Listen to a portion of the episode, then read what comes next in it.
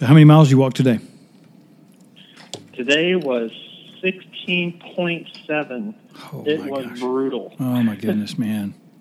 Yeah. Would you walk 150 miles in order to discover what solidarity looks like? To learn all the ways that you could become an advocate for those who are disadvantaged in the systems of the world?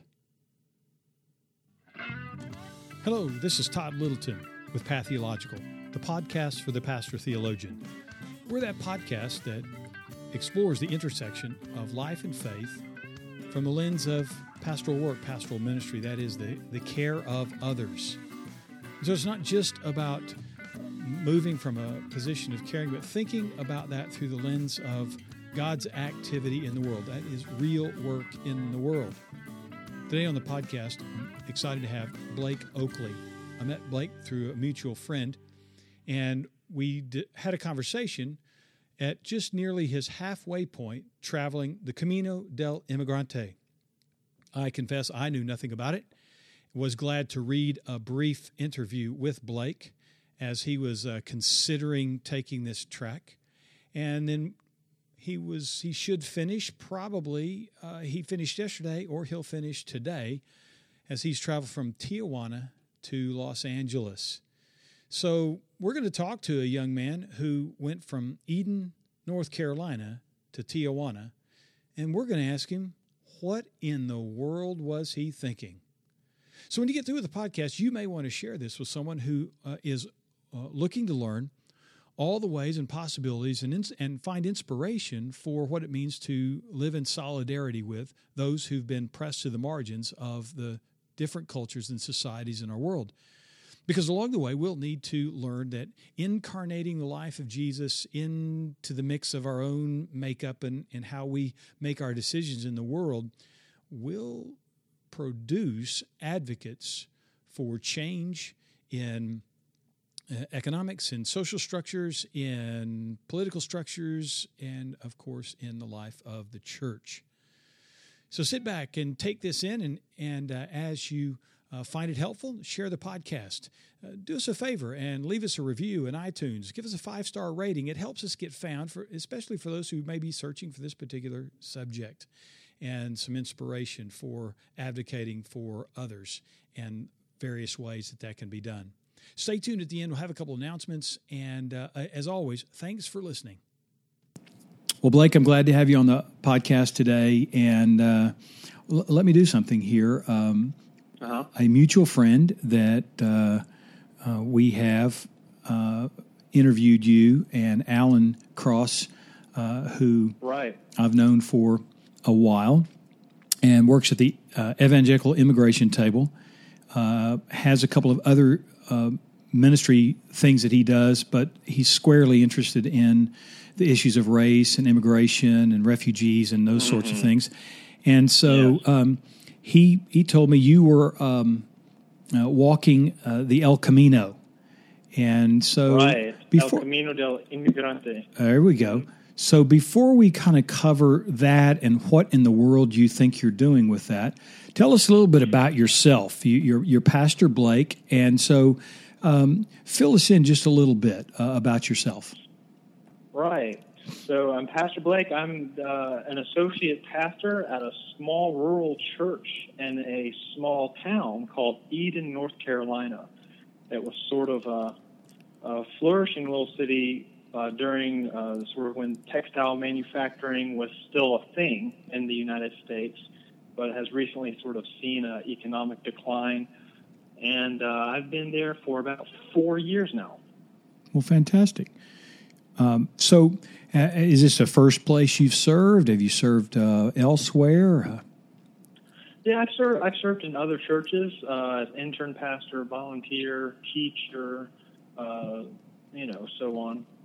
all right, and um, and so have you have you long had a passion or an interest in uh, issues related to refugees and immigration, or is this something uh, that God uh, kind of opened you up to recently?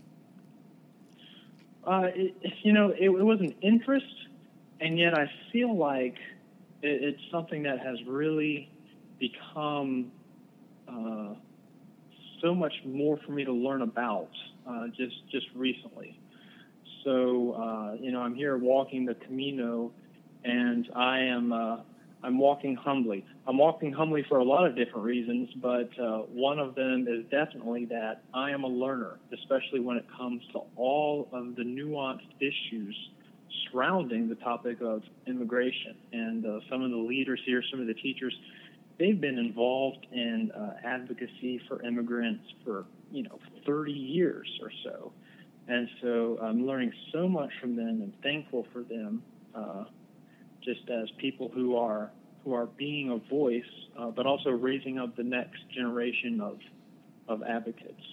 Well, so describe describe this uh, pilgrimage you're on. That's that's one way I believe you described it. So so describe yes. this mm-hmm. pilgrimage event. What what are the what are the elements? Um, you're you're traveling it a, a particular way. Um, I think barefoot, and um, I started out barefoot, but I'm not. I could not stay barefoot uh, the whole time. No. Okay. well, well, fill us in on uh, just uh, what what this uh, pilgrimage is like, and and how you got connected with it, and and that sort of thing.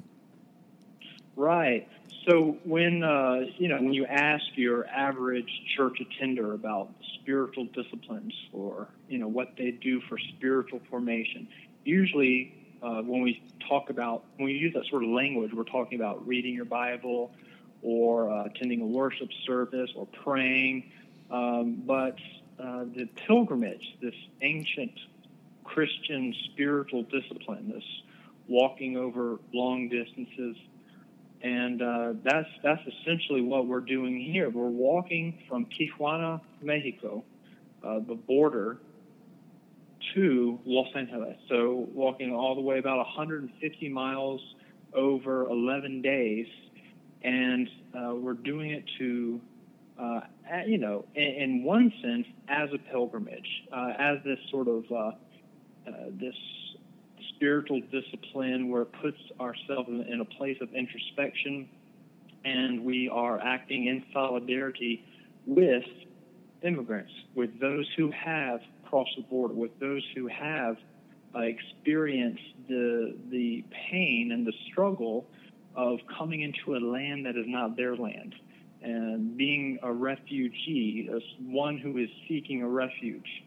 And uh, so, on one hand, there's that act of solidarity, and on the other hand, this this this pilgrimage is about advocacy.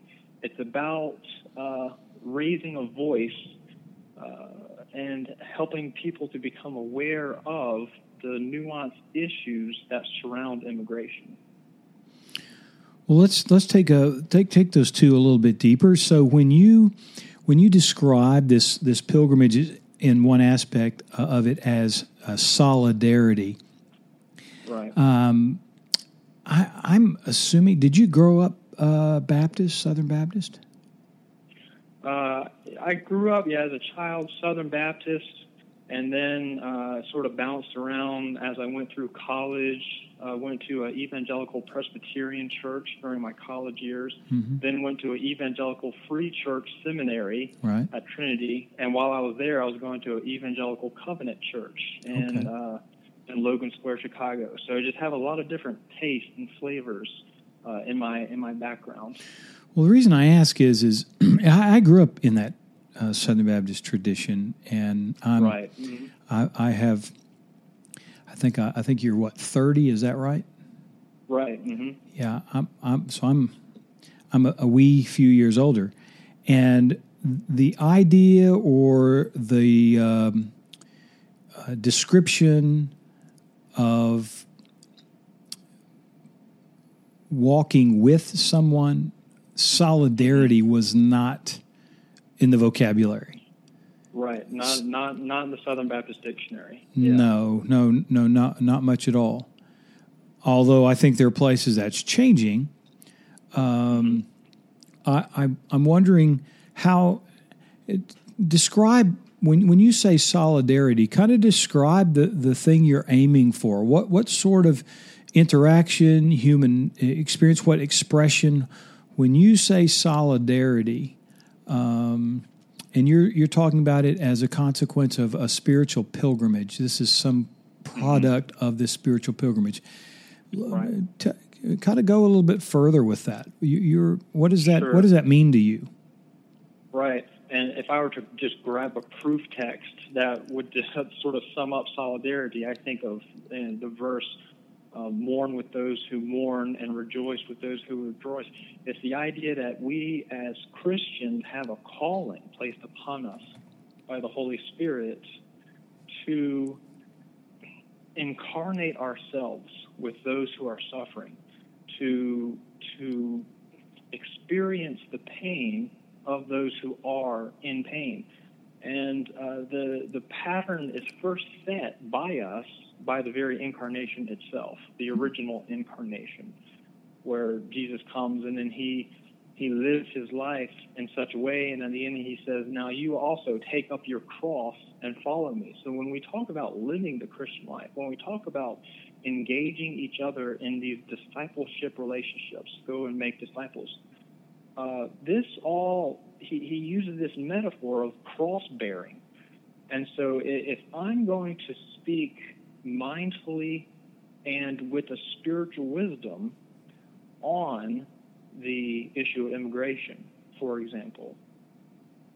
At some point, there, ha- there has to be some sort of solidarity taking place, or else I'm, I'm speaking from a position of ignorance. I'm speaking from a perspective that has boundaries around it. And so, in, in the article that I wrote for uh, ccda.org that came out today, I, I, frame this as walking towards the new we. Is how do we define who is with us and who is outside of us? And uh, people's vision, people's perspective, you can think of it as if there's like a wall around it. And there are people who are excluded, people included. And how can you speak about those who are on the other side of the wall uh, intelligently or with wisdom or with uh, um, the, the, the perspective that God has on that person unless you know somewhat of their experience. Okay? And of course, we never want to be so arrogant as to say, you know, what I'm doing is the same as. Sure. You know, maybe what what and and uh, you know someone I was talking I was talking with um, someone I met on the Camino the other day. His name was Daniel. He came here from Peru when he was 12, and just hearing his story. So I, you know, I, I'm not you know full of hubris and saying, oh, what I'm doing here is exactly what he's he's doing. But there is something to the spiritual discipline of pilgrimage where you are placing yourself in a position to be open to learning from the experience of the immigrant. And you mentioned the barefoot thing, and so that's why uh, with so many so many immigrants are, are coming and, and, they just have no shoes on. And so uh, I love going without shoes. Anyone who knows me would tell you that. Mm-hmm. But starting this 150 mile journey out with no shoes and just going as far as I could with no shoes. So uh, of the group, I my blisters started up really early on. I bet the the the, uh, the concrete and the heat and uh, that it's solidarity. And I, I, can understand where you know you're talking about people who have come up in the Southern Baptist tradition. They look at that and maybe saying, "Well, what has that accomplished? That's, that hasn't accomplished anything. Well, give me what's what's the bottom line? Give me, you know." But it's pilgrimage. It's a discipline. It's spiritual formation, and then beyond that, it is advocacy. It yeah. is being a voice for the voiceless. It's it, it's it's calling attention to those who our nation has decided, oh, it's best that they remain invisible. Mm-hmm. Yeah, it, it, th- this is a process that is beyond go read a book about it.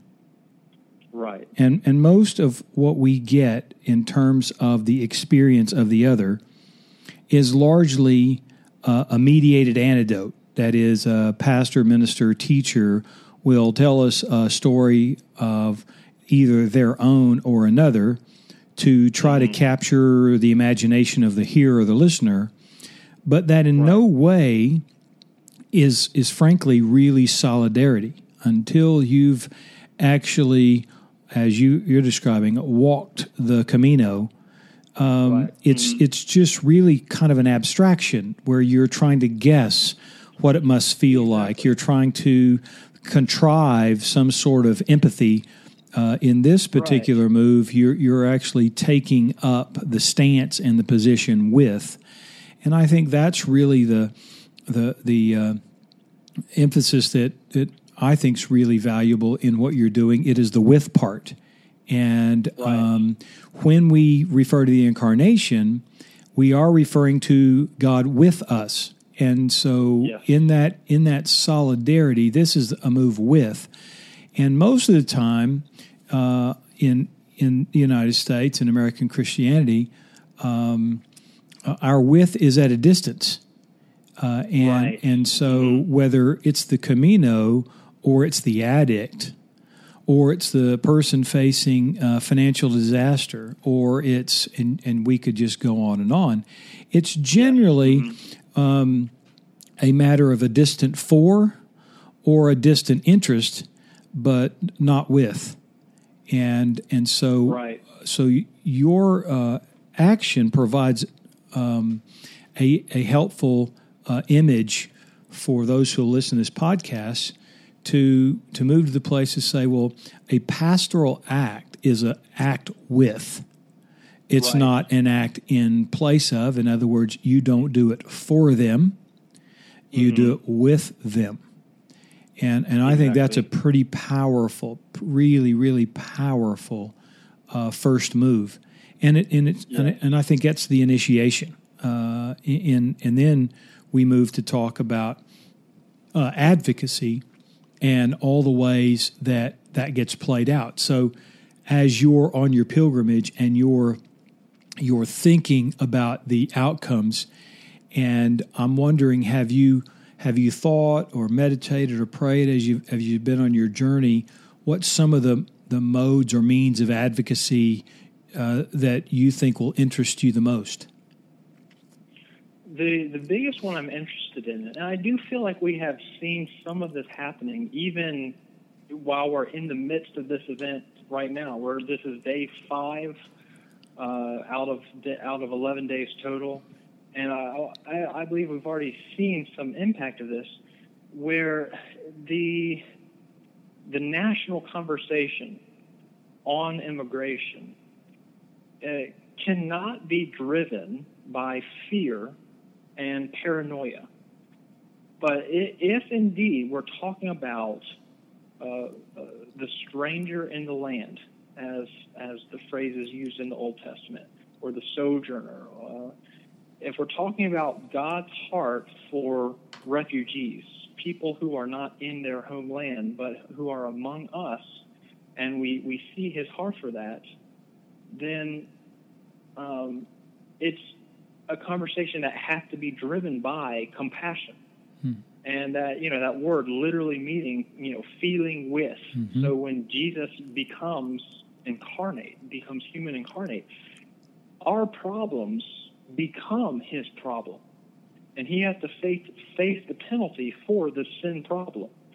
Uh, to incarnate ourselves so that we are able to feel with means that the problem of the immigrant becomes our problem. The the blisters become our problem. The sore feet become our problem. The uh, uh, the oppression and the unjust policies that create humanitarian pro- uh, crises uh, in different parts of the world should weigh us on our heart. And uh, you, you just you can't you can't reduce that conversation just down to numbers.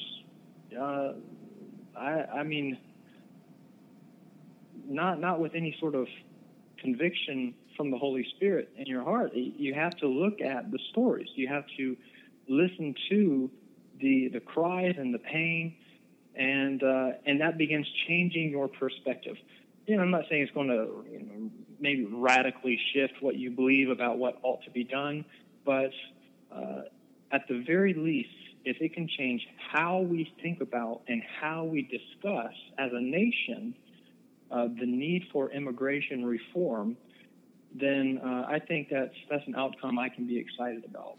Don't you expect that if um, more people who have a particular vision of what to do, were they to walk the Camino, they would probably come to uh, some different possibilities.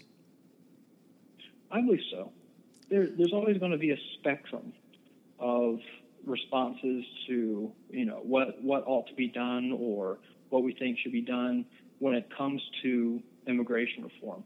I think most people, when they look at it, they see it as a very, you know, antiquated, you know, system of, uh, of policies that do not in any way reflect the lived experience of immigrants, and that's the problem. And the the rhetoric as well that's being used in our nation right now, it does not accurately reflect the reality of the lived experience of the immigrants who are among us. And so, you know, that's that's to me, that's that's how we take the step from solidarity to advocacy.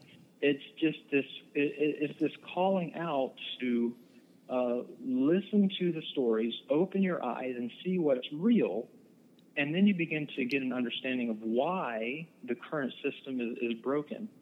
And really, if you were to put it very simply, it's broken because it, it, there, there's this there's this lack of congruence between what the lived experience is, between what is real and what is happening to the refugees and immigrants among us in our land. Yeah, and that's precisely why I suspect that uh, a pilgrimage uh, like the one you are on would uh, take apart whatever preconceptions I might have once I've entered the lived experience. Exactly. And that's yeah. why I say I think the I think the thing that you're um, keying on, which I, I, I completely agree with, is that there has to be a shift in the subject of the conversation that's had on the uh, matters related to immigration and refugees in our country. There's no question about that. And I think that the more uh, you know, more powerful moves will be made by those who have been with. And um, right. not realistically, not everyone can maybe take 11 days and go walk the Camino, but nearly all of us could look around, especially those of us who are going to claim uh, to be Jesus people, could look around and we probably could find someone who either in their past experience uh, it, it, came here uh, from another place. They are the mm-hmm. stranger, uh, yes. or or no, or has family that's waiting to make that journey themselves. Right. Mm-hmm. And so, striking up friendship might be um, one of the means whereby someone who can't go make that 11 day, 150 mile trek could uh, mm-hmm.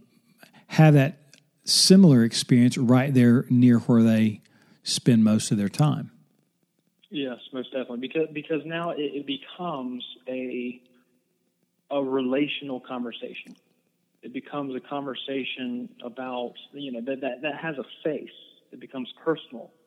And uh, right now, the, the the tension is: is this conversation going to be one of fear and paranoia, or is it going to be one of compassion. And um, yeah, exactly what you're talking about is the sort of thing that's going to help, you know, bring down walls that is hindering people's vision of seeing all the, the nuances of of the issue of immigration, and uh, and you know our thinking becomes less clouded when when such things happen.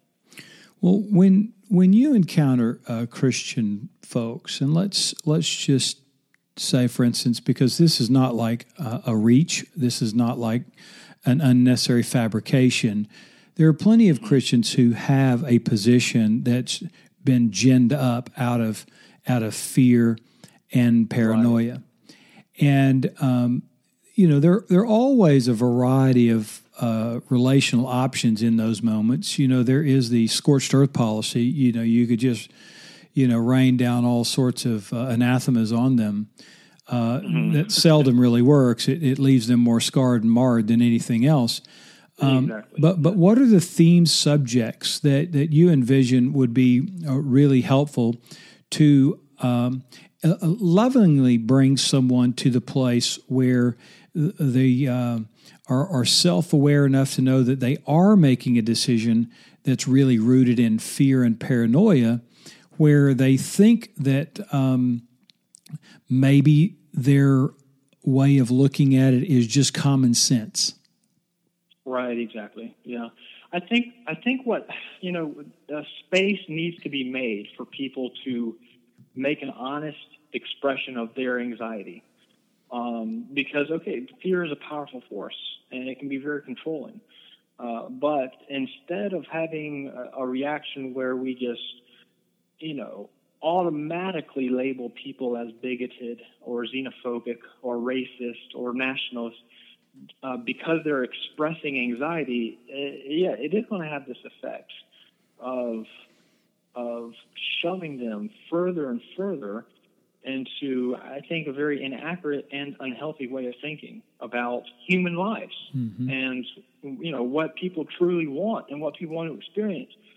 And it gets them further away from the reality of the situation. And when when when we're sort of out of touch with that reality, that's where we get caught in this in this uh, this limbo of of movements not happening. You know, right? Like we're, we're on the Camino, but we're we're not going the right direction, or we're not going any exactly. direction, and and you you get into this very frustrating place. Um, and you know, it's it's something that I you know i have been experiencing. I experienced it today. Uh, we had sort of a one of the longest legs of our journey was today, 17 miles. And you get to the place where, you know, I'm looking at the map and it's, oh, I've gotten off track and, um, and I, you know, I really wish things were done and my feet are numb and I cannot feel them. And uh, the, the conversation stalls out. And that's, you know, lack of movement, I think, is, is not what, what we want in this com- in this national conversation. So I think a, safe place to express fear and express anxiety, national security should be a healthy part of the conversation. Um, uh, you know, uh, policy about selection should be a healthy part of the conversation. And I think when people feel like they're being heard and respected, they're willing to peer into the reality and lived experience of the people we're talking about. I think that's why so many Christians are hesitant to to to make that relationship or to make that walk or to to peer into the lived experience of the immigrant because in their minds it's they think of it as uh, just oh this is just a political issue and this this has nothing to do with what I believe as a Christian or what I do as a Jesus follower. I don't see how my faith intersects with this issue because it's political. And yes, it's it's political to a degree, but it's important for people to understand that this is a more than political issue, that it's a relational issue, that it's a spiritual issue. And when we when we forget that, and when we turn it into numbers and we, we distance ourselves from the lived experience and the reality of what of what's what people are are are struggling with every day, then it becomes very easy for us to uh, demonize the immigrant, to blame them for our problems, to um, forget that ultimately the entire history of America is the story of fruitful and successful immigration. Uh, unless you are a full-blooded First Nations person, you just, you just look back at the generations of your family. At some point, you are an immigrant in this land.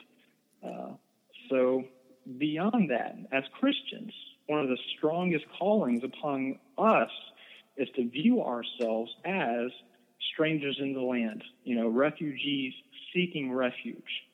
uh, one of the things Alan and I were talking about uh, was if God is our refuge and we are to walk with Him, we are to seek Him out, it means that we are ones seeking refuge. We are spiritual refugees. That alone, if we understand that at a theological level, should give us some point of identification with people who are physical and literal refugees in our land. And there, there should be a bond, there should be a connection there to take it from just a political issue to a relational one, a spiritual one. You would think that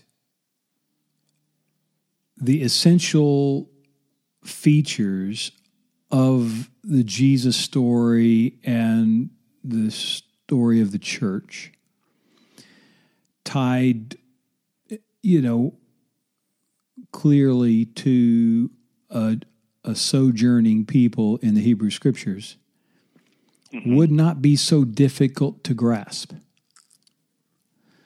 But it, it seems that when you describe the need for people to see themselves as refugees seeking refuge in the God who made them, and that that ought to maybe spur them to be more compassionate, open to the other who is, uh, by experience, a refugee looking for refuge. It would seem that would be a more natural product. What do you suppose? Um, what do you suppose creates such a difficult bridge for us to get there? And and I, am thinking more of you know beyond just labeling it fear and paranoia, because mm-hmm. politics, uh, it in its in its root form is really just the manner in which people live together. Um, right. It, it's it's not it, it's become uh, something else, but in its origin was really a descriptor of how people organize to get along together in the world. Exactly. And so essentially, um, it, it is politics in the best sense of the word. And yet, from many Christians' perspective, uh, the the use of politics in the negative is actually a stonewalling of the story of God. Mm-hmm. So, so what, what, what, what is privileged in in the mind of? Do you think is privileged in the mind of of those who resist that aspect of Jesus, the, the you know God's story in Jesus? It's a good question. I think part of the answer, probably not all of it, but part of it lies in this in, in this sort of the trend uh, that's happening in churches where the the expectation is we come, we get inspired. If I feel inspired, then you know, then things are good, and it's sort of this emotionally driven American Christianity experience, and that is very far removed from the rawness of the story of God's people in the Old Testament. And there's a disconnect from our experience as American Christians. And the reality that this we're the, the this is a, a people who are not a people who have no place and God is going to take them and turn them into a people and ultimately call them a kingdom of priests. And the process of that happening and the strong uh, sort of national identity or the strong identity as a people group, uh, I think because we, we fail to see the rawness of that story and how it sort of meets its final and ultimate fulfillment in the most unexpected of ways in the Messiah, uh, we we fail to that, that that's why we fail to to understand that th- this has very real and concrete implications for how we treat the immigrant and the refugee and the people who do not have a land, the people who do not have a people to call their own. And so it, it becomes this struggle for us to, you know, how, how, how do we answer the question, who are we? And does that include you? Does it not include you? And there's an uncertainty about that for the Christian when there's an understanding of the gospel. Uh, to me, that, that should bring about a lot more clarity. But I think I think that's I think that's part of the, the struggle there that you're talking about. Yeah, I, I, I think I think you're onto something, um, and, and I'm, I guess the thing that I start, you know, down is is in, and again, I'm, I'm using your the image of your pilgrimage, of mm-hmm. your goals of solidarity and advocacy, and and the fact that you are I- I literally immersing yourself into a an alternate story outside of Eden, North Carolina. Right. And it, it seems that, that that maybe we have trouble getting outside of the story we've created. Yes. And and so um, when pressed, that that really provokes a good bit of fear because while all of us are in some way connected to a refugee story. Mm-hmm. That's been so long ago, it's not even part of our memory. Yes. And the conse- and the consequence of that is we've actually created another story that actually has displaced that reality and we like that story better. Yeah. So when that narrative is challenged, we get uncomfortable, and unfortunately, the reaction many times is fear. Yes. And is you know put up your defenses.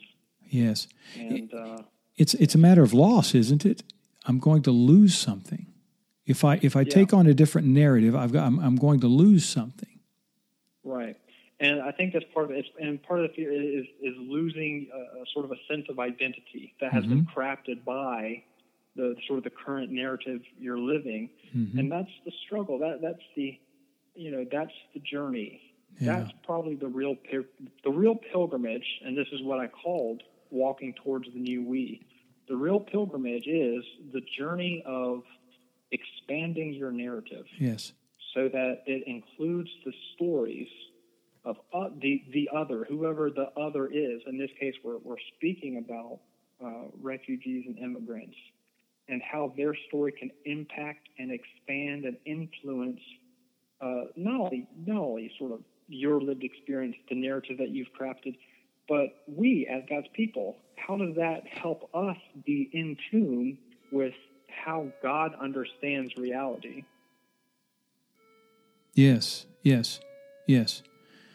And, and and, I think that, that from there, when when you go back to Eden and, and maybe folks pick up the, uh, the article uh, that you mm-hmm. wrote and have conversations with you, those are certainly starting places where uh, you will have the opportunity to practice the advocacy you want to see come out of this. Are there other are there other hoped for um, avenues that or that you've thought about that that, that uh, you know might take the form of an, of advocacy for you? Um, ultimately, we I mean, and and as little as I know about all the intricacies and the various policies, uh, I'm still learning about all of it. But to see some change in in the policies that are causing the struggle that do not match uh, the reality and uh, so what options do you see and so would that be would that be engaging the political process in some level would that be a um, you know picking up uh, in a in the small L uh, lobbying sorts of relationships to get the attention of legislators and or I think that's part of it. Yeah. You know, part part of this of this experience, uh, El Camino del Inmigrante, is uh, making noise.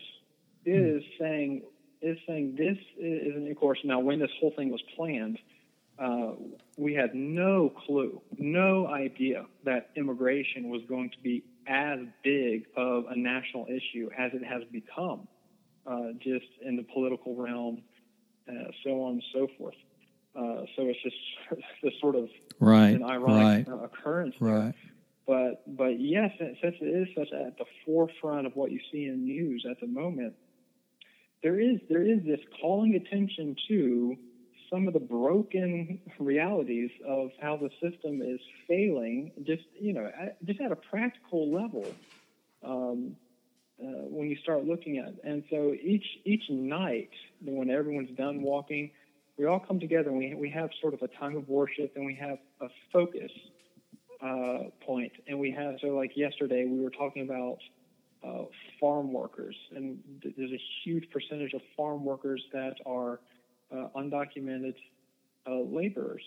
And that's just because the, the there's the shortfall shortfall in the labor market demands it, and you have basic supply and demand, and yet the policies don't match what's happening, you know, on the ground and there's this tension and that could be resolved by thinking through some policies. And so you have um, you have some of these issues going on that are leaving people in very very vulnerable po- positions, and uh, it's it's a dangerous thing that so many not only undocumented immigrants here but just refugees some of the risk that they are taking uh, fleeing from the oppression of war or the oppression of hunger is leaving them in extremely vulnerable positions, and they are being taken advantage of and oppressed in in horrific ways.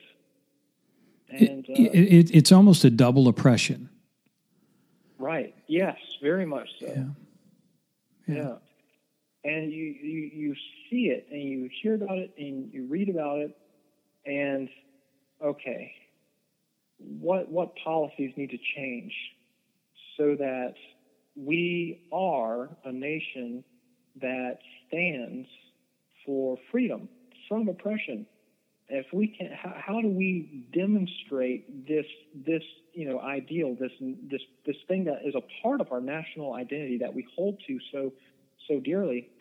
Uh, and and and now I think we start changing the conversation to, to me, the conversation changes first, and then policies follow. Yes. Uh, that you know, I think think sort of the the cultural narrative shifts, and and then the governing uh, bodies, you know, sort of follow up with something. I, I think that's that's how you usually see it go. Right. Um, and so that that's why I, focus so much on on what's what's the narrative that has been crafted, why has it been crafted in such a way, and how can we expand it uh, or change it when it is not the story that that God is is is crafting uh, when He has in mind uh, the immigrant and the refugee.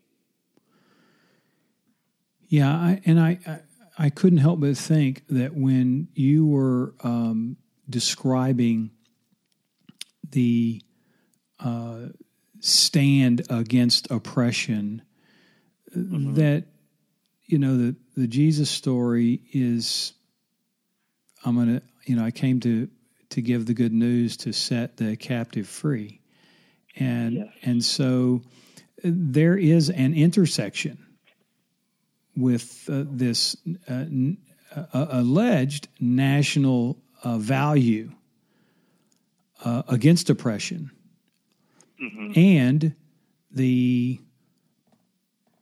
preaching, teaching ministry, life work of Jesus to announce the freedom to the captive.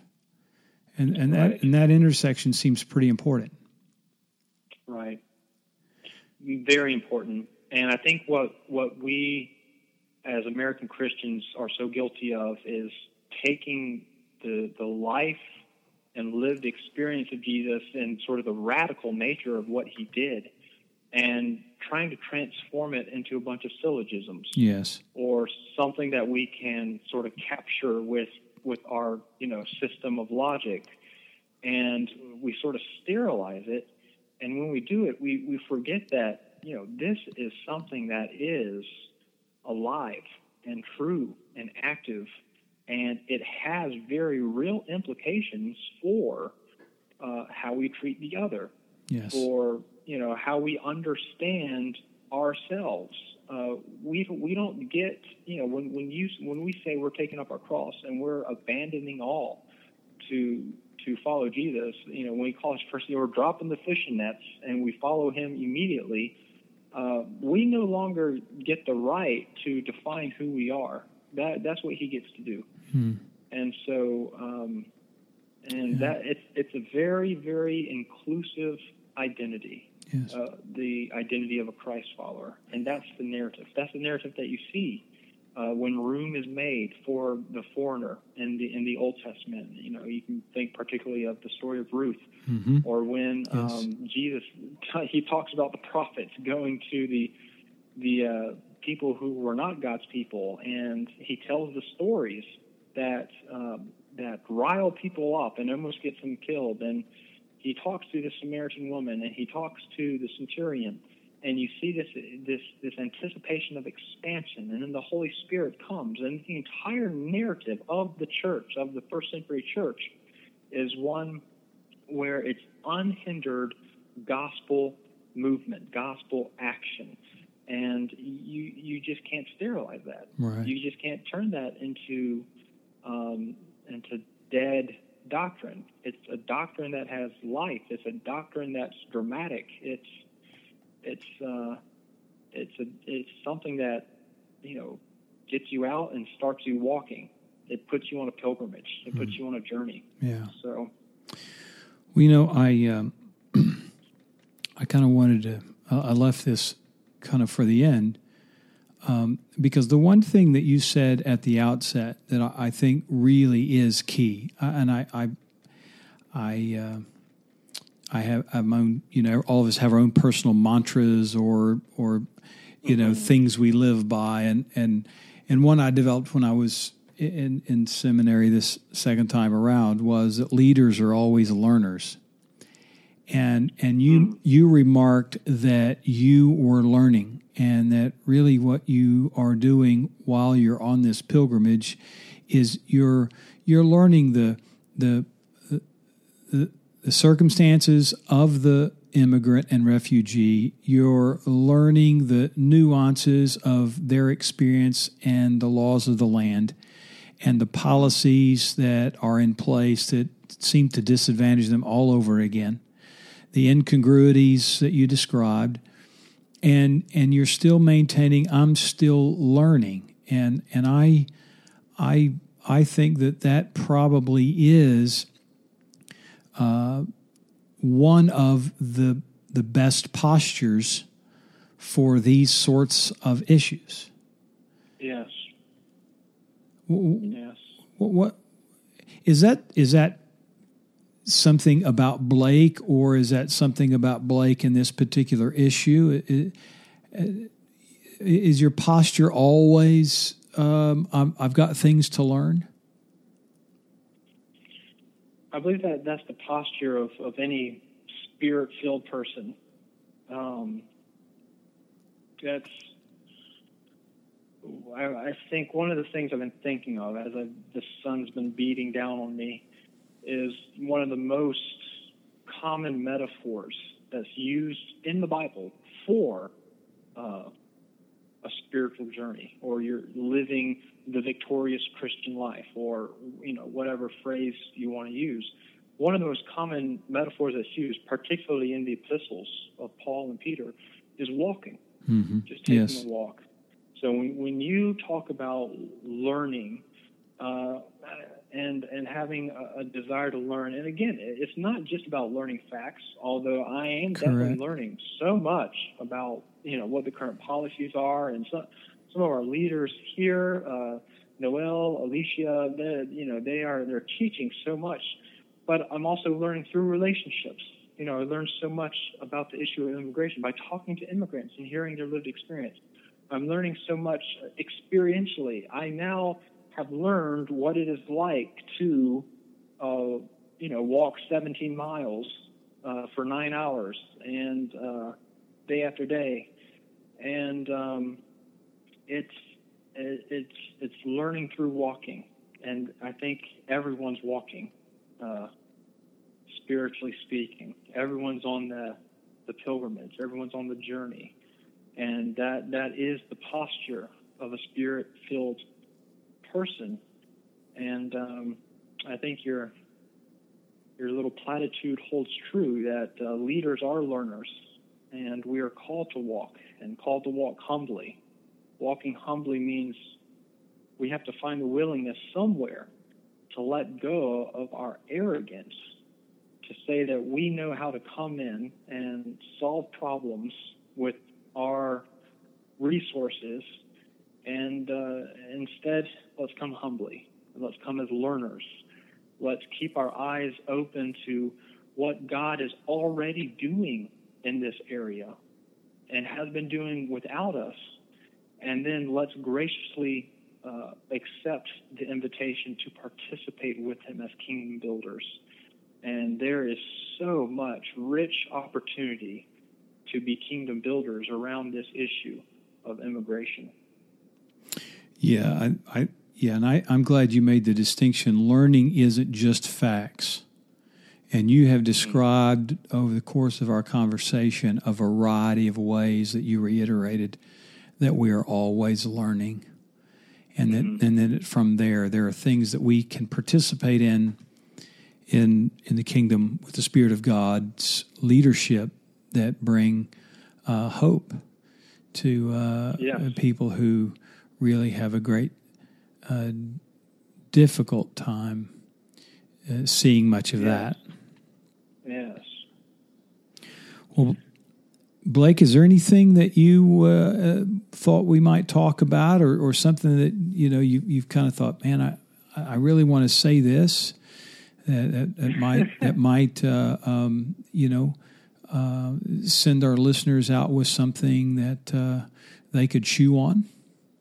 Right nothing particular comes to mind. I, am just sort of a go with the flow kind of person. I've enjoyed the conversation. If if there is anything that your your listeners uh, take away, it is especially as we concluded. Uh, you, are walking, you're walking, and um, be open to what to what God wants to do on your pilgrimage.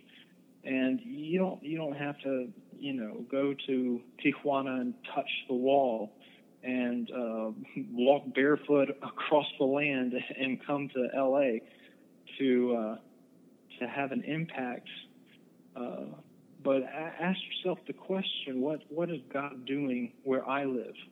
Mm. And who are the people where I live who have been ignored, who are treated as if they are invisible, who have been pushed to the margins because we worship a God who takes the people who've been pushed to the margin. He puts them in the center of his heart. Mm-hmm.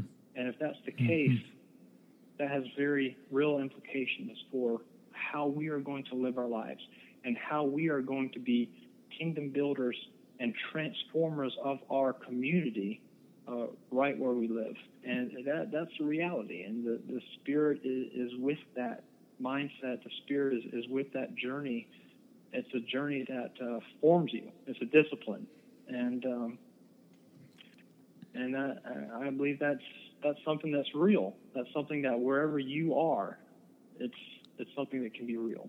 Yeah, good, great word. Well, well Blake, I'm going to uh, find that article when I when I get ready to post uh, this uh, conversation. We'll have a link to that okay. article, and that way right.